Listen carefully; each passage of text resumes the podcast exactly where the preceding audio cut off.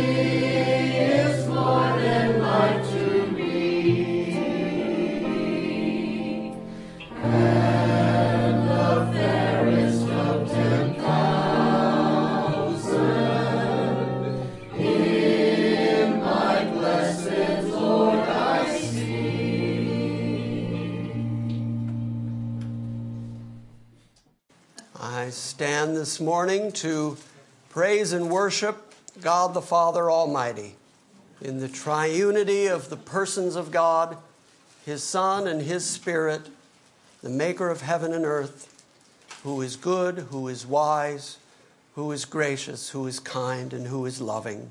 That's him. Turn to 2 Corinthians chapter 10. At the beginning of chapter 10 of 2 Corinthians, there is an almost jarring transition. I do agree with the chapter division at chapter 10 because Paul just suddenly changes topics. And the topic remains consistent for the last four chapters of this book. After he has talked about this ministry of supplying service to the saints at Jerusalem, he closes with thanks be to God for his indescribable gift. And then suddenly at chapter 10, verse 1, he throws down the gauntlet. And for the next four chapters, he is just hammering away at the Corinthians for their willingness to accept every wind of doctrine. And there were apparently in Corinth other people who called themselves apostles, who said that they were sent from Christ and yet they were preaching something very different than what Paul preached. I'll show you in a minute. They are apparently Jewish. And so that gives you some idea what they were probably preaching. When you look at the book of Galatians and you see the Judaizers that came in behind Paul, you see that their modus operandi was to come in and say, well, yes, Paul has given you good theology, but you need more than that. You need to go beyond the simplicity of what Paul said, and you have to add some amount of legalism in order to make the gospel actually work, in order to know that you're really saved. And Paul, just like he did in the book of Galatians, is going to use some of his most vicious language on these false apostles who he is sometimes going to call eminent apostles sarcastically because they're the ones who boast about themselves and carry on about themselves. And then they add to that, but you know, Paul, even though his letters are weighty, when you get around him, he's kind of crude in speech and he's not very good looking and he's kind of meek and he's and so Paul is going to argue from this point forward in the book that, yeah, he's trying to be meek and tender and gentle when he's around them, but that his letters are purposefully weighty because he has an authority that these other false apostles simply don't have. And that if he were to ever sort of level them with this authority that he has, that the power and authority would actually do damage to them. And so he's coming to them in kindness and in lowliness. And then he's going to separate himself from the false apostles by saying that he has had spiritual circumstances and events in his life that designate him specifically by Christ as the apostle. And these other Johnny come lately apostles are building on foundations that he's already laid. And so he's saying, I never did that. I never built on some other man's work.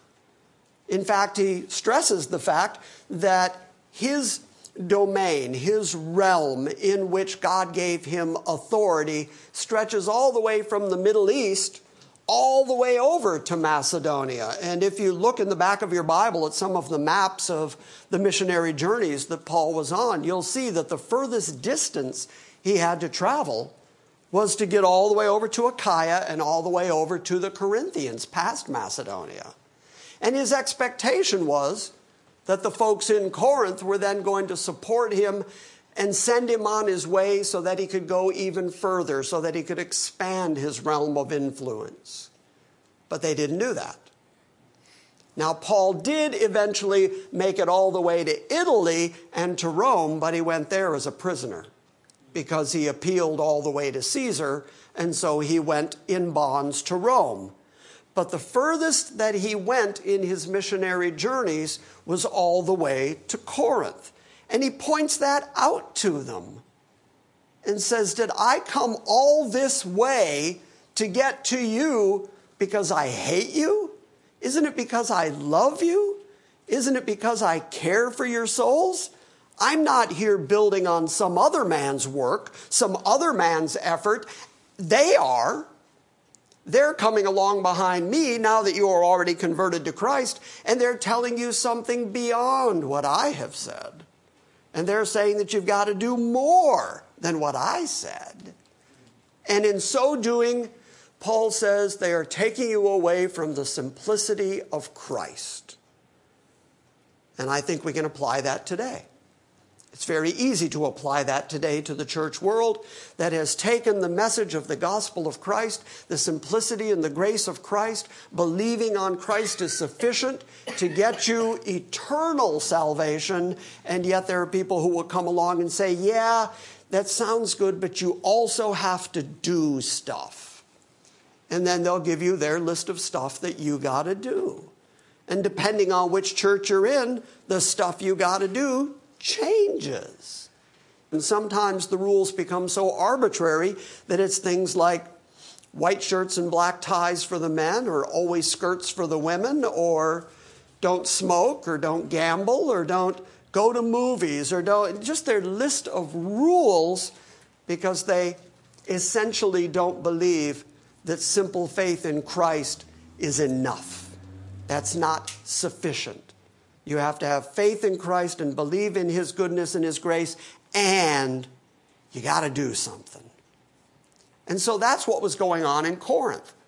And one more time, again, just like the Galatian letter, Paul is not going to hold back. He has hinted at it through both of these letters.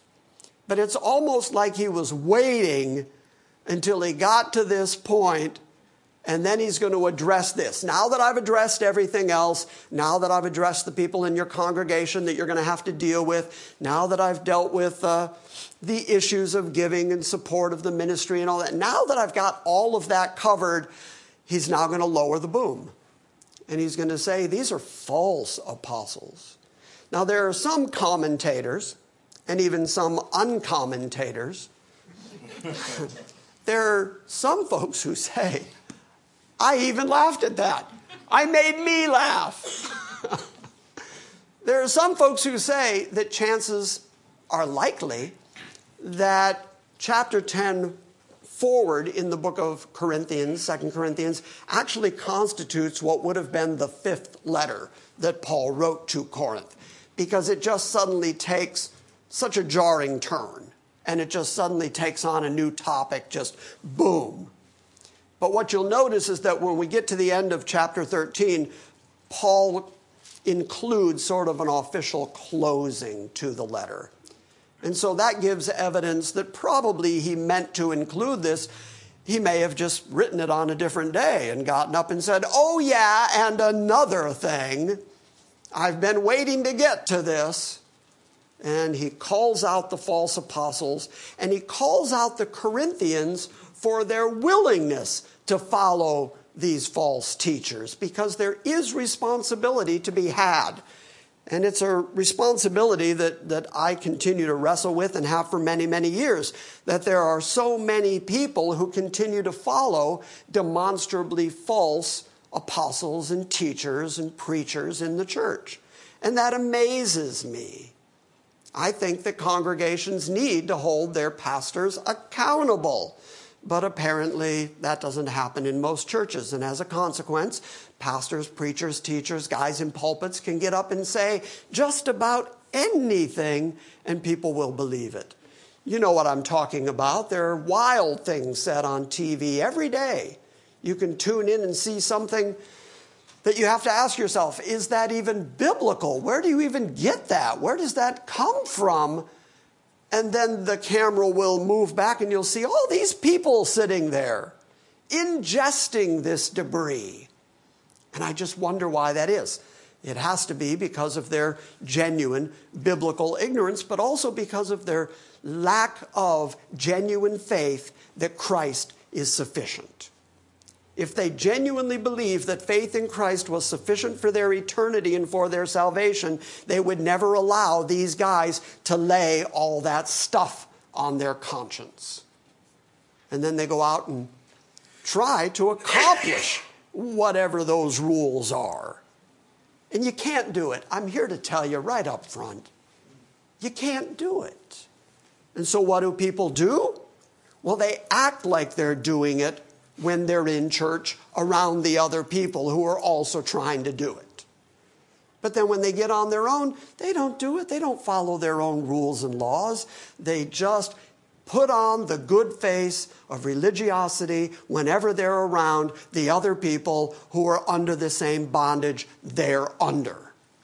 And I can think of so, so many examples. But if Christ is completely sufficient, then you have the freedom to be yourself around the other people who believe that Christ is sufficient, and you're willing to admit that you're failing at the law, that you're failing at goodness, that you're failing at your own consistency, and that you are, in fact, depraved. And, and as Jeremiah says, that your heart is, is desperately wicked, and who can know it? And you agree with what the Bible says about you and then you recognize the complete and utter need of a Savior who is completely good and completely holy and completely righteous, who can then impute all that righteousness to you so that you stand before God perfectly cleansed, perfectly righteous, not because you didn't wear pants to church. You women. I'm talking about women in that one. That's, that's a women thing. But it's not that you're going to heaven because you achieved perfect righteousness. It is the simplicity of Christ. And that's what Paul is so upset about that these false apostles have brought in a false teaching. Here, let me give you some idea really how upset Paul is about this as he begins his defense. Go to chapter 11 for just a moment chapter 11, verse 13. Well, let's start at verse 12. What I am doing, I will continue to do, that I may cut off opportunity from those who desire an opportunity to be regarded just as we are in the matter about which they are boasting. By the way, that word boast right there, 29 times that word shows up in this letter. 29 times. It's really Paul calling out this, this boasting that people have where they boast about themselves instead of boasting in God. In all the other Pauline epistles, he only uses that word 23 times combined across all the epistles. But in this letter, it just keeps coming up because these people are arrogant. These people are boastful. These people are trying to lift themselves up so that they can bring followers to themselves, and they're riding on the back of other men's work.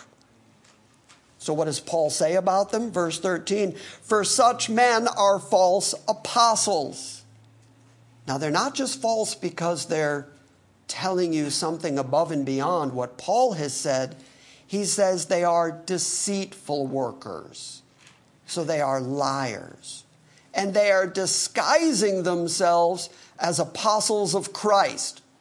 For him to go that far is to make it obvious that they are not apostles of Christ. If they were apostles of Christ, they would preach the gospel of Christ. But that's not what they're preaching. They're purposefully and deceitfully working among the Corinthians in order to bring people to themselves.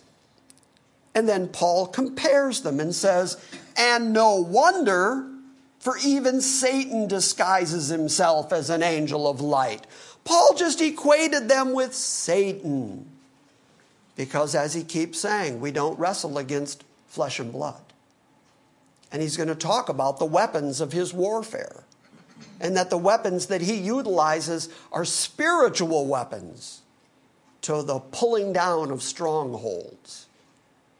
So he's not concerned with the image of any man, whether they're a good orator, whether after the flesh they look good, or whether they can draw people to themselves, because the Greco Roman culture was very steeped in and really appreciated great oratory and great education and so Paul is arguing that these men came to you with flowery speech and they knew what they were doing. They were just drawing you away from what I've already taught you. And in so doing, they are drawing you away from Christ. And that's not just a human mistake, that is satanic. That is devilish. Because they are drawing you away from the only hope you have. Go down a couple verses to verse 19.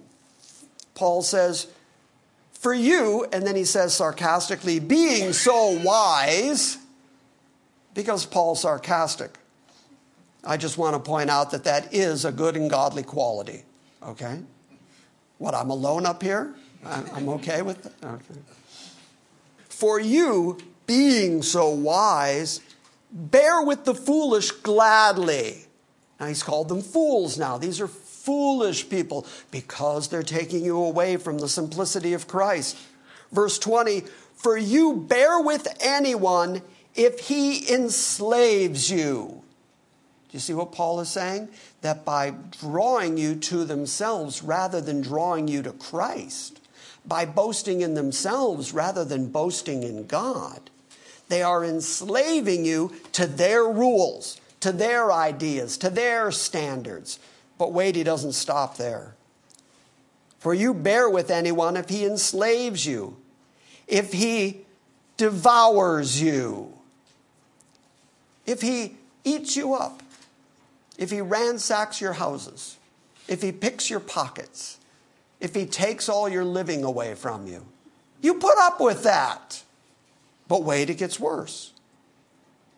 If he takes advantage of you, isn't that something we all hate to have happen? Don't you hate it when you realize that somebody just took advantage of you? You were trying to be a nice guy, you're trying to be a nice person, and then you find out that they just stole from you, or they just hoodwinked you, or they just pulled a quick con on you. Well, he says that's what they're doing. They're coming in and saying they're apostles of Christ, but they're conning you in order to bring followers to themselves so that they can devour you. And look at how Paul sums it up. If he exalts himself. That's the key thing. That's the key thing. Ask yourself when you listen to any preacher, any teacher, anybody talking about the Bible, anybody on YouTube, anybody typing on Facebook, ask yourself who's being exalted here? Because unless they're exalting Christ, they're telling you something that is deceptive. And Paul's argument is it's not just humanly deceptive. It's not just a, a mistake. Oops, they made a mistake and exalted themselves. He's saying it's demonic. It's the way Satan works because Satan lifted himself up in pride and said, I will be worshiped. I will put my throne in the place of the north. I'll be worshiped like God. That is always a satanic activity that draws people away from the simplicity of Christ and draws you to worship or to adore or to pay reverence to someone else. So, what does Paul say about that? If he exalts himself, if he hits you in the face. What? What? Paul is now using a euphemism for what they're really doing to you. What they're really doing to you is slapping you in the face. How many of you would put up with somebody walking up to you? Jean, too, go slap somebody. No, not quick to do it. How many of you would put up with that? You'd be deeply offended if somebody just hauled off and gave you a good whack in the mug. You'd be really upset. Whack in the mug was the phrase I went with. Somebody walks up just gives you a good bam. That is so offensive. Paul says that's what they're doing to you. They're taking you away from Christ. They're drawing you to themselves. They're boasting in themselves so that they can exalt themselves. They're taking advantage of you. They're devouring you. They're slapping you in the face. And yet, remarkably, Paul says, and you put up with that. You put up with that gladly. You bear with that gladly. Why? Because they look good, or they speak well, or they're convincing in their speech Look at verse 22. This gives you some idea who they are. He says, Are they Hebrews? So apparently the false apostles are Hebrews that have come from Jerusalem, very much like the Judaizers to the Galatians. So there appears to be a group that is following Paul around. Paul is on his missionary journeys establishing churches. And as soon as he has done the work and established the church in Christ, in the simplicity of the message of the grace of Christ, as soon as he has established them and moved on to the next place, as he goes on establishing other churches, there are people who come in behind him, apparently Jews, who come in behind him and say, Well, that, that's fine, that's good, but you need this. You also need my prayer cloth for $20. I'll mail it to you if you call now. You also need to, to do some things that I'm going to prescribe for you. You also need to keep some part of the law. You need to tithe. You need to keep some Sabbath. You need to, whatever it is, no matter how religious sounding.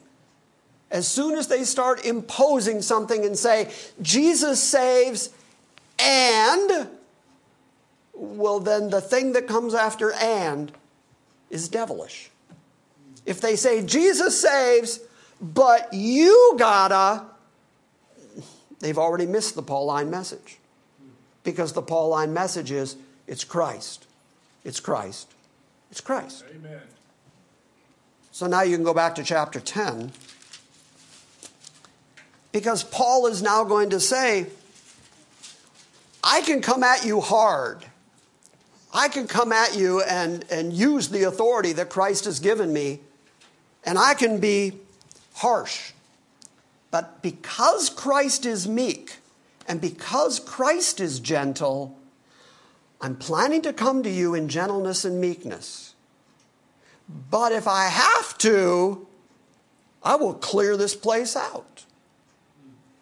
My dad used to, one of his favorite threats when we were driving on the road was, I'll stop this car. And we all knew it was time to shape right up. Sounds familiar. Yeah. because dad actually would stop the car. My dad used to be able to drive 70 and hit somebody in the back of the station wagon at the same time. It was, it was an astounding ability. Well, Paul's saying the same thing. He's saying, I'm coming in meekness, I'm coming in gentleness, but if I need to, I'm going to lower the boom on you all. So now I, Paul, the fact that he says, now I, Paul, and the whole rest of the letter is obviously Pauline is one of the reasons that some commentators say that this might be the beginning of a new letter, a fifth letter. And it might be that because it was copied and copied, it was just simply appended to the end of Second Corinthians. But as I said, I, I think Paul just simply got said what he wanted said, and now he's going to be really, really corrective. And he's going to admit right off Okay, my appearance, I get it. My appearance is nothing special. I get it.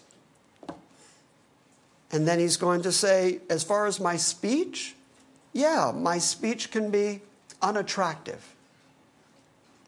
But Christ chose me. Christ gave me the message. I came all the way here to plant you as a church. Why aren't you listening to me? So he says, Now I, Paul, myself, urge you by the meekness and gentleness of Christ. The reason I think he uses two words there is because the meekness usually speaks of a frame of mind, an attitude, whereas the gentleness speaks of a behavior. The way he was going to behave among them was gentle. And whenever I read the word meekness, I have to stop and think about it because Moses is said to be the meekest of men.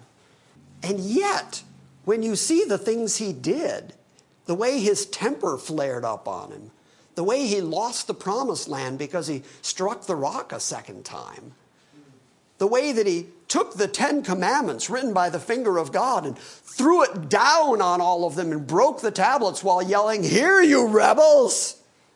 We don't think of that as a meek man. But what the word essentially means is it's somebody who's under the control, it's somebody who's bridled, it's somebody who's, whose personality has been brought in and conformed by God, by Christ. And so he's obedient and he's kind because of his obedience, but he doesn't lose any of the temperament because the same Christ that is being called meek here is the same Christ who cleared out the temple by making a scourge of cords and whipping people with it as he overturned tables and scattered animals. That doesn't seem meek. Not the way we think of meek. But though he had that kind of power and that kind of authority, though he said, I can call legions of angels down to protect me, nevertheless, he submitted himself for the Father's sake so that he allowed himself to be beaten, so that he allowed himself to be mocked, so that he allowed himself to be crucified. That's where the meekness and the gentleness comes in. But no part of his personality, no part of his power and authority disappeared. He had all that, it was just under control. And so Paul says, because Christ was that way, and Christ had mammoth authority, because he's that way, I'm going to be that way. Now, I, Paul, myself urge you by the meekness and the gentleness of Christ, I who am meek when face to face with you, but bold toward you when I'm absent. So Paul's going to start drawing the contrast. He's going to say, My letters are weighty. And even his critics admit that his letters are weighty. But then they say, But you know, personally, look at the guy. He's really not got much going. He's got a great face for radio. It's a good thing that he's writing letters because man, he's just not much to look at or listen to. And look at me. I look great and I'm speaking great and I have great elocution and great eloquence. And so listen to me. Don't listen to Paul. I, who am meek when face to face with you, but bold toward you when absent from you. I ask that when I am present, I may not be bold with the confidence with which I propose to be courageous against some who regard us as if we walked according to the flesh. Okay, here we go. Paul is arguing that he has the authority, he has the boldness, and he's coming there to confront the false apostles. But he says, I hope, I ask that you're going to be so obedient. He's going to bring that up, their obedience to him and to his gospel. He's hoping that they are going to be so obedient that he doesn't have to yank out that kind of boldness. He's got it. He's got the authority directly from Christ. He can pull it out anytime, but he's asking that they don't make him do it so that he can be kind when he's with them. I ask that when I am present, I may not be bold with the confidence with which I propose to be courageous against some. He's coming there to lower the boom on some people. He's coming there to clear out the false apostles and confront them. And he asks that the church be obedient so he doesn't have to be like that with them who regard us as if we walked according to the flesh. Now, this there are several levels to that, several layers to it, and Paul's going to unpack them as he goes through these next four chapters, kind of like peeling back an onion. But apparently, one of the criticisms that they made of Paul, that these false apostles made of Paul, was that he was just kind of walking in the flesh. And what? He's asked you for money now, for an offering that he's supposedly going to take to Jerusalem. Maybe, you don't want to do that. And I'm trustworthy, I'm good, I'm strong, I'm good looking, I speak well, you can trust me. But Paul, Paul's kind of walking in the flesh, and on top of that, there seems to be an element where he is saying, because he's going to argue it in a minute, where he's saying, I admit that my flesh is weak. I admit that I'm nothing to look at. I admit that my speech is, is difficult to listen to. I admit all that. I'm a really weak, unattractive guy. I get it. But my authority doesn't come from my flesh. My authority doesn't come from how I appear or how I speak. My authority comes from Christ. And so those people who are saying I walk in the flesh are basically arguing that I'm trying to appeal to you based on my own good looks and my own strong speech. And I'm not. I'm appealing to you because of the power and authority of Christ. That's my, my authority. And Paul is even going to continue to argue you know, this weakness of mine, you know, this lack of good looks of mine, you know, this, this speech of mine, you know, this unattractiveness of mine. He's going to argue God did this to me. God continues to, to beat me down and give me a thorn in the flesh that I had to go and ask three times that He'd remove it. And He said, my grace is sufficient. He has to conclude that, you know, God is doing all this to me so that I don't get raised up in pride because of the greatness of the revelation that's been given to me. So he's even going to take the thing that they're criticizing, his appearance, and turn that on its head and say, My appearance is part of what God is doing through me so that God gets all the glory. I ask that when I am present, I may not be bold with the confidence with which I propose to be courageous against some who regard us as if we walked according to the flesh. For though we do walk in the flesh, he's admitting I'm a fleshly human being, I do walk around the planet in the flesh, but we do not war according to the flesh. This is where he's going to say the weapons of our warfare are not those carnal things. It's not about how good I look or how well I speak. It's about the Spirit of God working through me and the Spirit of God converting you and tearing down the strongholds. And I think when he's referring to the strongholds and the fortresses, he's talking about the, the theology that these other people have set up, that you've been so entrapped by, that you've been so convinced by, that you've been enslaved by. I'm going to tear down that stuff by the Spirit of God and by the truth of the Word of God and by the Scripture of God. Those are my weapons. My weapons are not carnal, my weapons are the power of God. For though we walk in the flesh, we do not war according to the flesh, for the weapons of our warfare are not of the flesh, but divinely powerful for the destruction of fortresses. Okay, so how many folks through the years, I had to decide whether I was going to wander down this left turn for just a moment. How many folks out of like the Word of Faith or the Name It, Claim It groups, uh, how many have heard that phrase, the tearing down of strongholds, as if what that means is you've got to have enough faith in, in you, faith in faith. You've got to build up your faith until you're tearing down demonic strongholds. And there's a lot of people nodding. I don't think that's what Paul is talking about. You can see that's not the context. The context is the false prophets.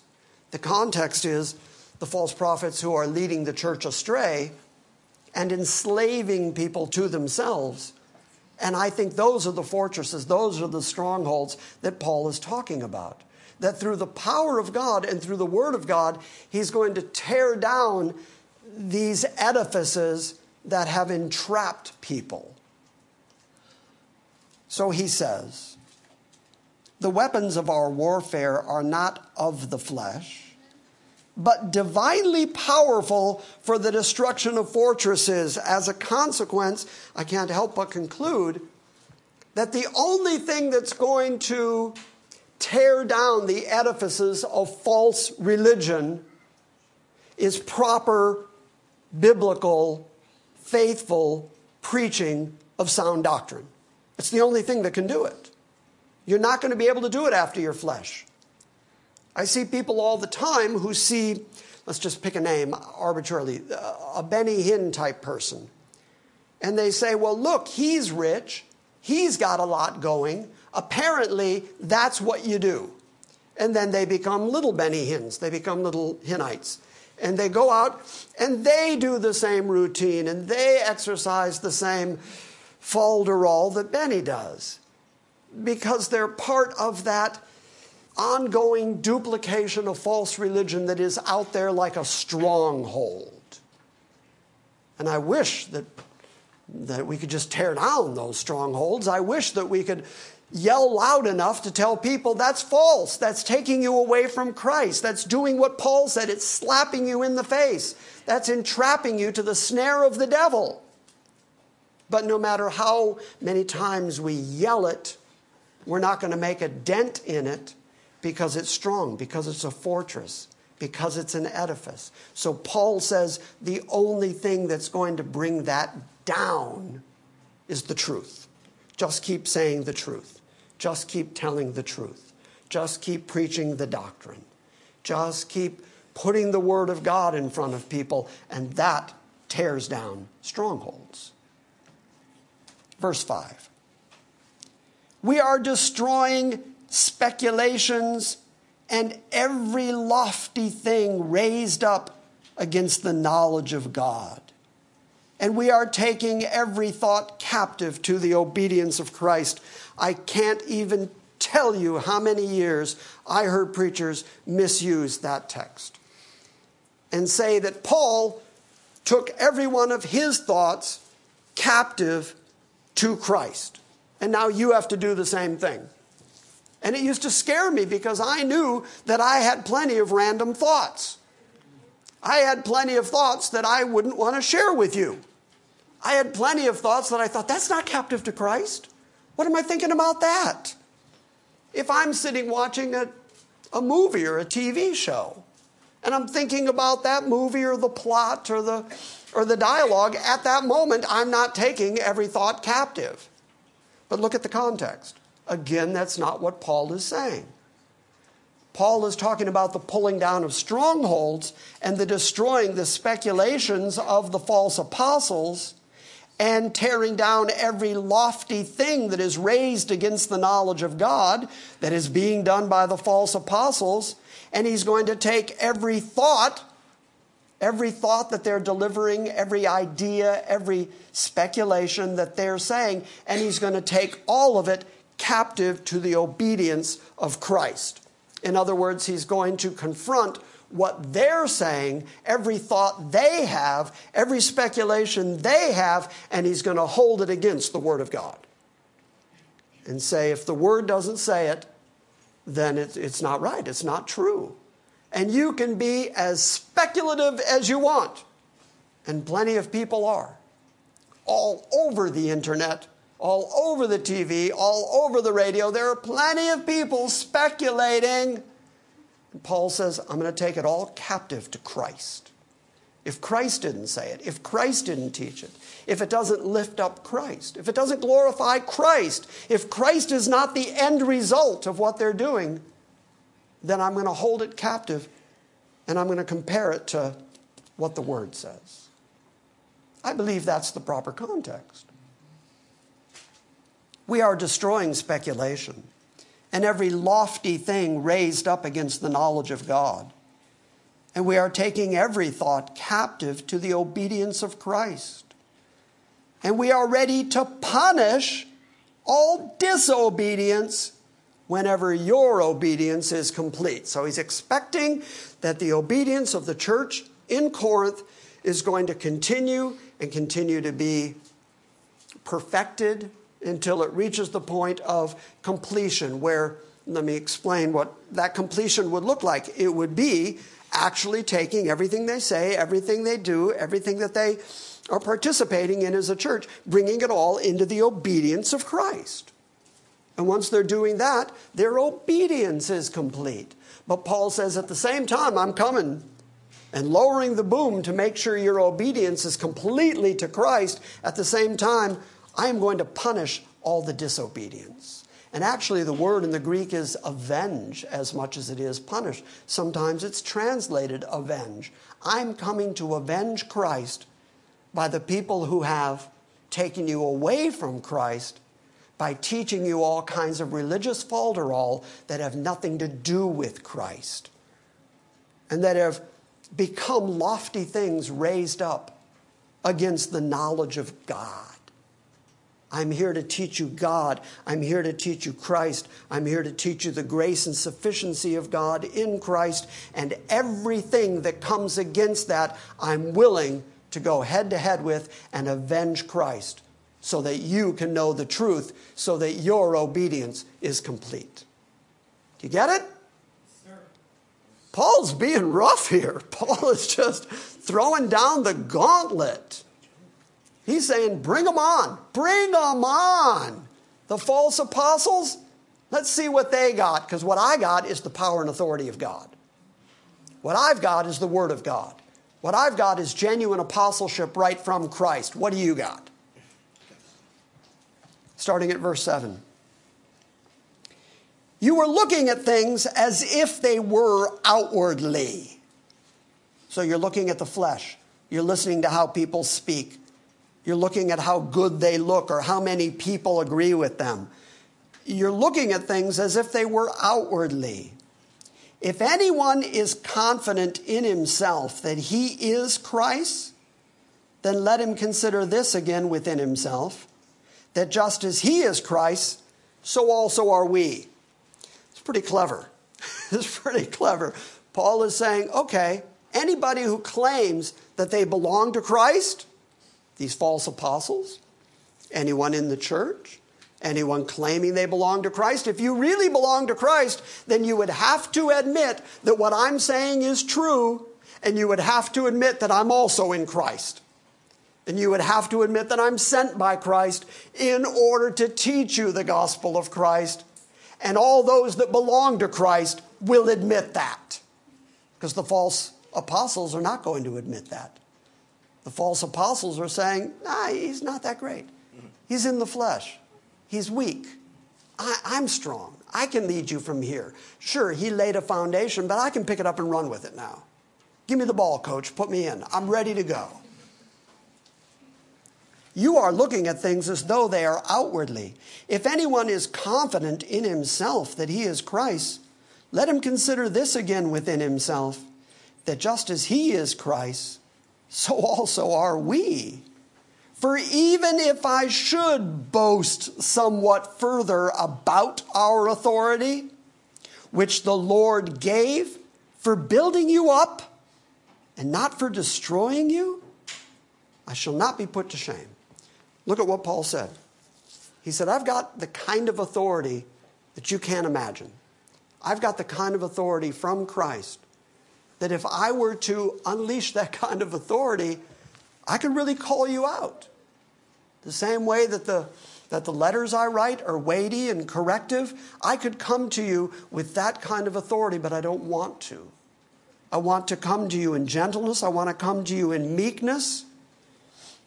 And the reason that Christ gave me this authority is for your good, for, your, for building you up, for establishing you.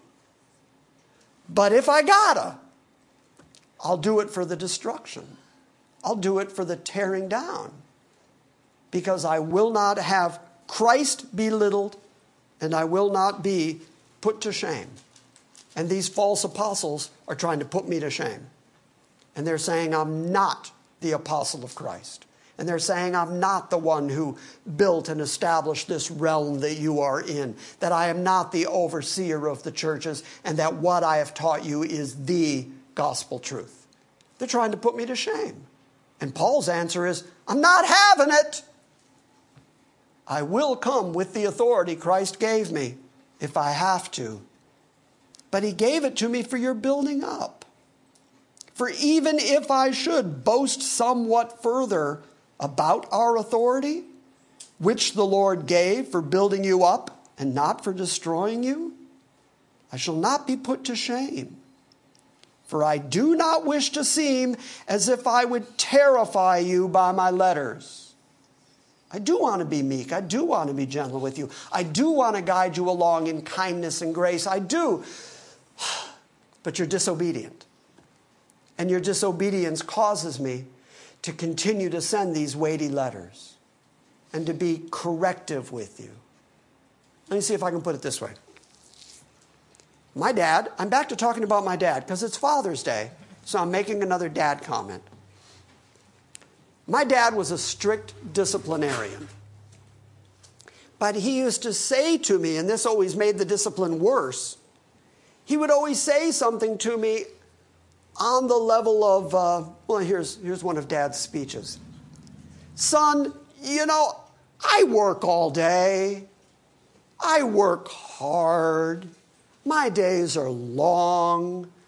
I want to come home and see my wife and eat a meal and have my happy children around me and hear how wonderful you all were all the day while I was at work.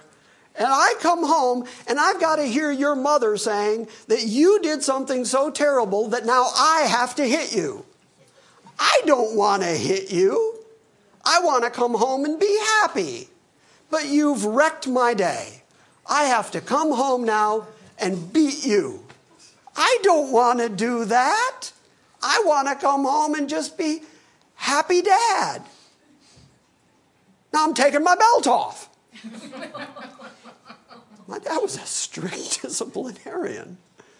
But he would always add to the pain by saying, I don't want to do this. I have to.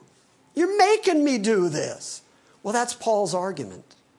Paul's argument is, I want to come to you in meekness and gentleness. I want to come and just be instructive and bring you along in the things of God in Christ. That's what I want to do.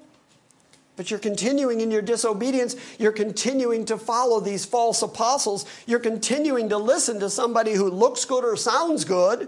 And you're continuing to listen to them as they berate me. And I'm not going to put up with it, and I'm not going to be ashamed at their hand. So if I have to, I'm taking my God given authority and I'm coming at you hard. For even if I should boast somewhat further about our authority, which the Lord gave for building you up and not for destroying you, I shall not be put to shame, for I do not wish to seem as if I would terrify you by my letters. For they, the false apostles, say, His letters are weighty and strong, but his personal presence is unimpressive, and his speech contemptible. Is that the way you think of the Apostle Paul? Because he's going to agree with that. I, I, heard a preacher one time years ago say something that, that I've just kind of never forgotten, so I'm going to bring it up again today. He said, Whenever people criticize me, I just thank God that they don't know the whole truth. In other words, yeah, I'm not great looking. Yeah, my speech is contemptible. But even they have to admit that my letters can be terrifying. And if I have to be, though I'm contemptible of speech and unattractive as a person, if I have to be that same authority that I utilize in my letters, I can pull out that authority anytime in person. I don't want to, but I can. So he says, For they say, his letters are weighty and strong, but his personal presence is unimpressive and his speech contemptible. Well, let such a person consider this that what we are in word by letters when absent, such persons we are also indeed when present. You get that? If they think that my letters are impressive, but I as a person, not that impressive, let them consider that the same guy who wrote those letters is the same guy who can pull out the same kind of authority right here when he's present with you. I can act the deeds that I write in the letters. And you don't want me to do that. You don't want me to start disciplining the church, but I can. They say his letters are weighty and strong, but his personal presence is unimpressive and his speech contemptible. Let such a person consider this that what we are in word by letters when absent, such persons we are also indeed when present. For we are not bold to class or compare ourselves with some of those who commend themselves. But when they measure themselves by themselves and compare themselves by themselves, they're without understanding. Okay, so apparently that's their modus operandi. that they compare themselves with themselves. They're not comparing themselves with the power and authority that Paul has. They're not comparing themselves to godly standards or Christ like standards. they end up comparing themselves with themselves. And you can find that on the TV. I know you're tired of me saying it, but come on. You can find it any day, every day on the TV or on the internet. People who have forgotten what the standard is, and so they end up comparing themselves to themselves, and then they have something to boast about. Mm-hmm. I'm better at this today than I was yesterday. Watch me go. Well, you're not the standard of comparison. The Word of God is the standard of comparison. The Word of God has the authority the apostle that Christ sent to the church at Corinth, he has the authority. And when they compare themselves to themselves, they're just ignorant. They don't have any understanding. So Paul says, But we will not boast beyond our measure. But within the measure of the sphere which God apportioned to us as a measure. This is what I was talking about in the introduction. Paul is making reference here to the sphere of his influence, ranging all the way from Judea. If you look at the, at the maps in the back of your Bible, let's do that. Turn to the back of your Bibles. You've probably got a map there of Paul's missionary journeys. And if you just look at it and think that he didn't have trains or cars or planes, or, and that he traversed all of this territory by foot, it's a tremendous amount of territory. Starting in Judea, down there by the Mediterranean Sea, up through Tyre, through Damascus, up into Syria, up into Cappadocia, through Derbe, through Lystra, through Iconium and Antioch. That then takes you into Mysia and Asia. You'll see Bithynia and Pontus up to the, the north and east of that, where he essayed to go, but then God wouldn't allow him to go. And he got the Macedonian call come to Macedonia. So clearly, God is giving him an assigned portion that he has to go to. It's an assigned region or a domain that God gave him. He goes up through Mysia and Troas, and then he's up into Thrace, Philippi, and Neapolis. Amphipolis is all up in there, and then he's into Macedonia Berea. And then look, you go south from there and you finally get all the way down into Achaia and into Corinth. And on your maps of Paul's missionary journeys, that's the furthest he gets. So, knowing that, that he has come a tremendous distance to get to them, he's going to talk about the region that God has given him over which he has authority over the churches. Back to 2 Corinthians 10. He says, We're not going to boast beyond our measure, but within the measure of the sphere which God apportioned to us as a measure. In other words, I'm not going to brag about some other man's work. I'm not going to brag about Thomas in India because I didn't go to India. But okay, other disciples have gone other places, other apostles have gone other places.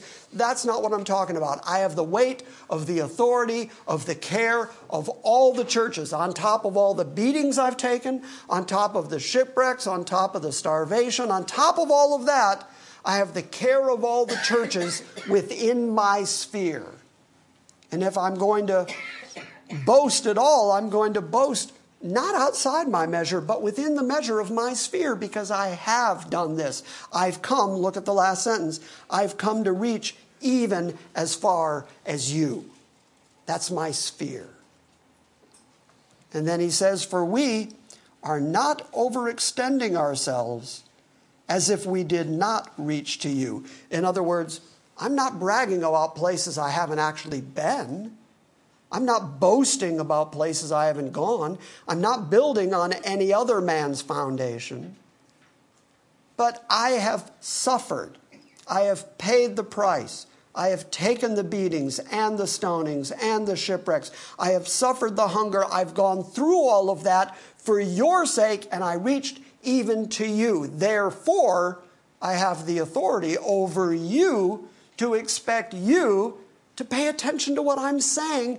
And if some man comes along that looks better or speaks better, but says something I haven't already said, teaches some different gospel, some different Christ, some new legalism, you rush to him so quickly, you put up with him so beautifully.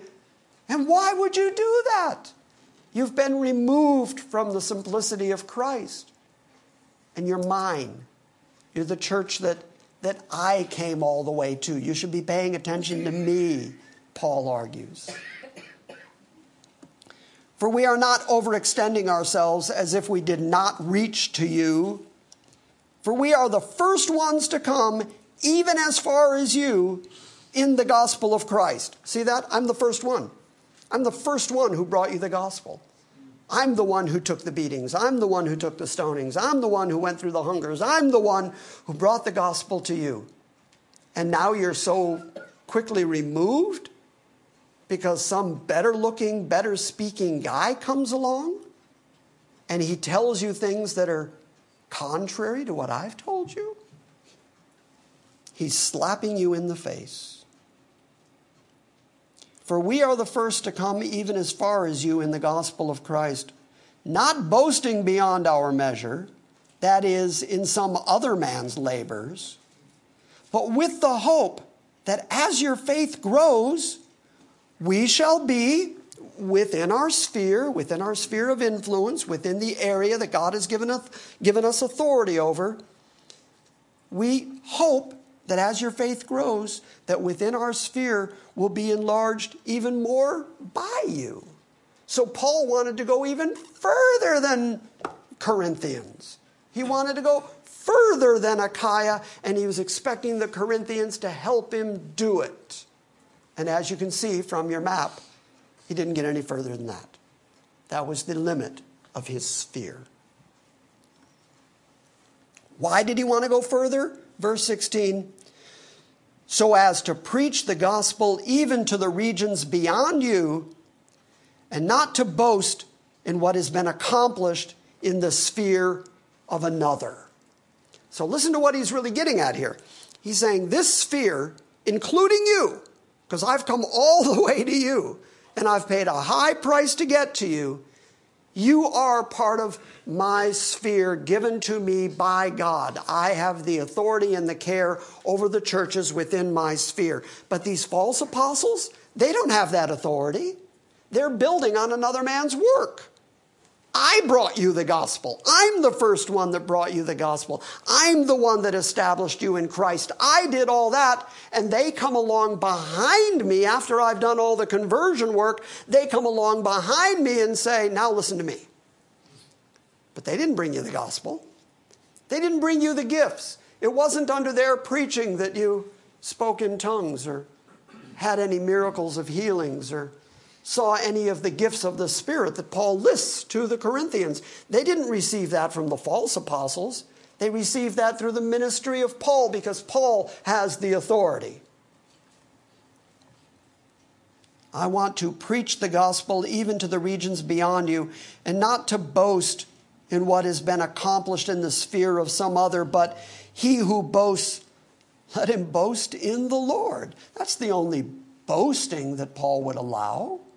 If you're going to boast, don't boast in yourself. Up here, he said they compare themselves with themselves, they measure themselves with themselves, they boast about themselves. He says, if you're going to boast in the matter of the gospel, since this is the Lord's work, he gets the glory. He gets all the glory. Next week, by the way, I'm headed for Texas. Barney Johnson will be standing here next week. And I'm going to be teaching on Wednesday and Friday night, and because this is the 500th anniversary of the Reformation, Roger Skeppel and I are going to be teaching on the five solas. I let Roger pick. I said, You pick the ones you want, I'll do the others. So he left me with By Grace Alone, which is right in my bailiwick I was like, really? I get my grace? Okay, fine. Yeah. And I get to close Friday night with God's glory alone. And the more that I consider that, and the more that I've been working on my notes, and the more stuff I find in the Bible that says it repeatedly over and over God's glory alone. God gets all the glory. God is accomplishing what God is determined to accomplish and he's accomplishing the salvation of his people. And therefore, if you're going to say something good about Christianity, if you're going to say something good about salvation, it certainly can't be something you say about you. Or else God doesn't get all the glory alone. You, you give God most the glory, and then you add your two cents. God saved me. Christ saved me. Christ died for me and paid my sin debt. But, you know, I chose, or I exercised my faith, or I I did something. I went to the right church, or I, I have a perfect attendance record. No, it's real simple. If you're going to boast about anything, it can't be about you.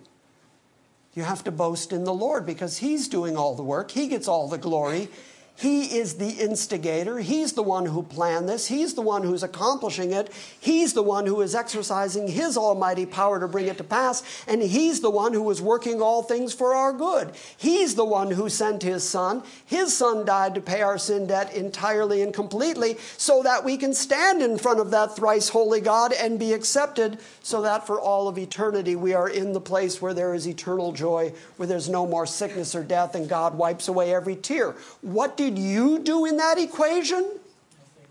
Nothing. nothing. You did nothing. So, what are you going to boast about?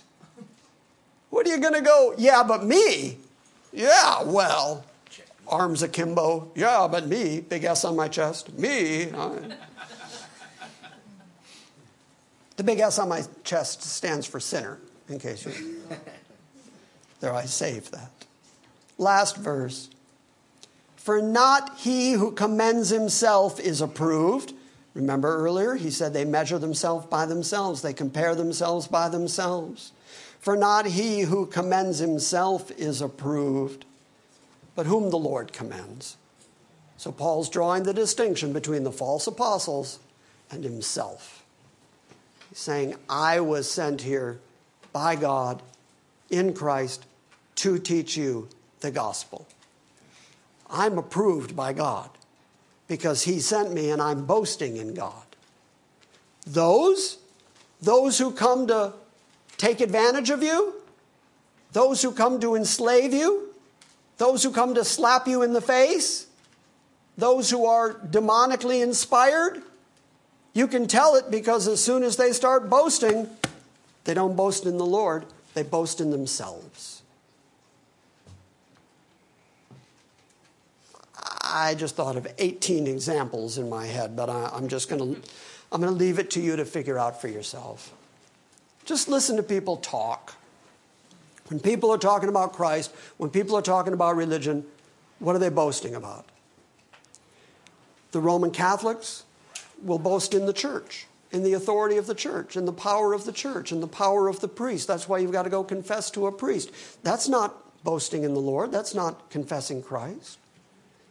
Most religion boasts in your works. You've got to do enough good works. And after having done enough good works, then God is going to reward you for the good works that you've done. That's standard Mormonism or standard Arminianism. All of those things, you, you, turn on TBN and you see people say, You have to give to my ministry. God is going to bless you if you give to my ministry. Well, that's boasting in himself. I'm the important one. I can count several churches through the years that were so personality driven, so personality centric, that when the person at the top of the pyramid scheme, because that's really what it was, but when the person at the top died, the church would fold up. Now, the current trend is to make sure that your son takes over so that you keep it in the family. Yeah, you all thought of three people right away, didn't you? Because that's the current trend is to think this is about me. It's about me. It's about my family. I built this church. I created this ministry. If I die, then that ministry has to go down, or I'm going to turn it over to my son or somebody in my family so that we can keep the ministry in the family so we can keep the paycheck coming to our family. It's me. It's about me. It's about me. Boasting in me. And Paul says that's what the false apostles are doing. You can listen to them talk and you can figure out what they're about. Are they glorifying Christ? Are they steering you toward Christ? Are they boasting in God? Are they giving all the glory to God? Paul argues, I am because I'm weak and my speech is contemptible, and I'm nothing to look at. But you know from my letters how much authority I have, and I still have that authority, and I'll yank it out if I need to. And that'll take us to chapter 11 a couple of weeks from now. So I'm going to leave you hanging right there.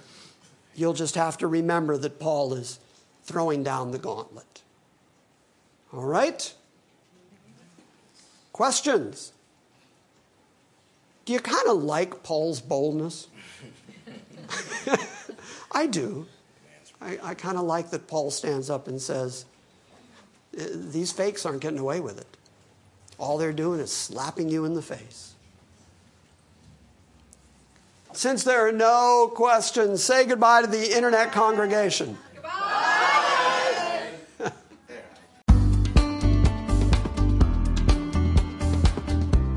Thank you for listening to this Sunday morning message from Grace Christian Assembly. Please visit our website at salvationbygrace.org and join us next time when we gather around the Word and study God's sovereign grace.